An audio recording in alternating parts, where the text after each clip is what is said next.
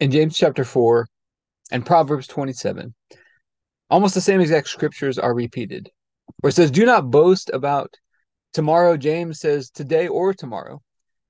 Saying, We're going to go to such and such city. We're going to make money. We're going to do these things. And it later goes on to say that all such boasting like that is actually evil. And then Jeremiah chapter 9, verse 24. It says, But let the one who boasts boast about this, that they have the understanding to know me, that I am the Lord, who exercises kindness, justice, and righteousness on earth. For in these I delight, declares the Lord. And so we're not supposed to boast about in our arrogance or pride all the things that we're going to do. What we are supposed to boast about, however, is that we know God, that we understand Him, that we know Him, we know His kindness, His goodness, His love, all that He's done for us in Christ. And so we're going to take communion over this today as a way to examine ourselves in this to see if there's any areas where we need to make some adjustments and as a way to activate this moving forward in our life. Let's get started with our daily prayer and then we'll get into our time of communion after that. We've been doing a sh- little shorter version of the prayer lately, so we're going to keep going with that today. Heavenly Father, I pray for everybody who's watching or listening, their families, their friends, everybody connected to them, and all of our church and governmental leaders. And I thank you for releasing us from darkness and transferring us into the light, into the kingdom of your dear Son. I thank you for your purpose and grace given to us in Christ Jesus before time ever began. And that Jesus was struck down, he was smitten, bruised and pierced and crushed and destroyed, also that you could be on our side, that you could be fighting for us. And Father, I keep asking that you would help us to know you more and more, that we would understand you, we would know you, we would know everything that you've done for us and made available for us in Christ. Enlighten our hearts to that. And we ask you to bless us and to make your face shine upon us. Let us find grace and favor in your eyes. Expand our borders and our territory.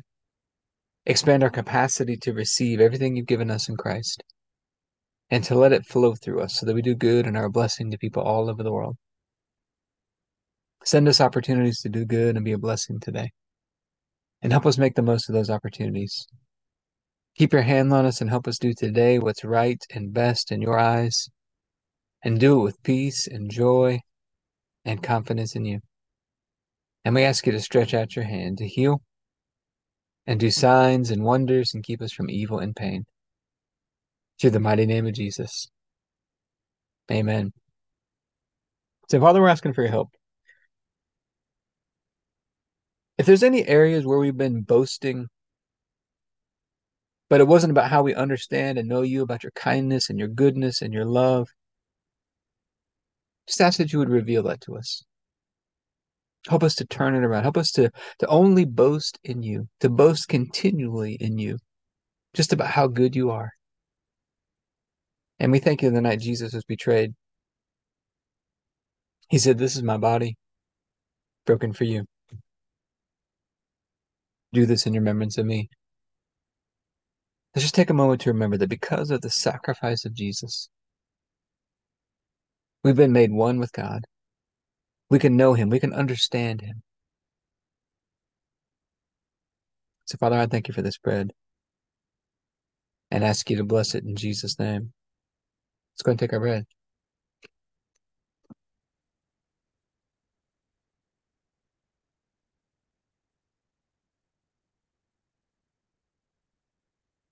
Then after supper, Jesus took the cup. And he said, This is the cup of the new covenant. In my blood, poured out for the forgiveness of sins for many. We get to have this covenant relationship with you, Father. A covenant of love and grace and forgiveness with you. But we do have a part to play, believing in you, trusting in you for this. That you're doing this for us. You're giving us kindness, justice, righteousness in Christ. Letting that flow through us to other people. And so I thank you for this cup and ask you to bless it in Jesus' name. Let's go and take our juice.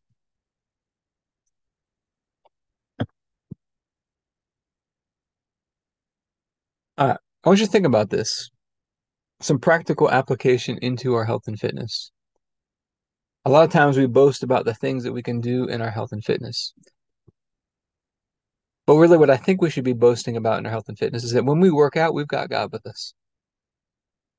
Keep boasting about that. I've got God with me when I'm working out. My expectation is of Him when I go to work out.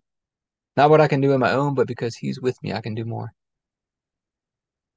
I hope this was for you today. If you'd like to learn more about partnering with us, you can go to the Abundant Life Training Center.com.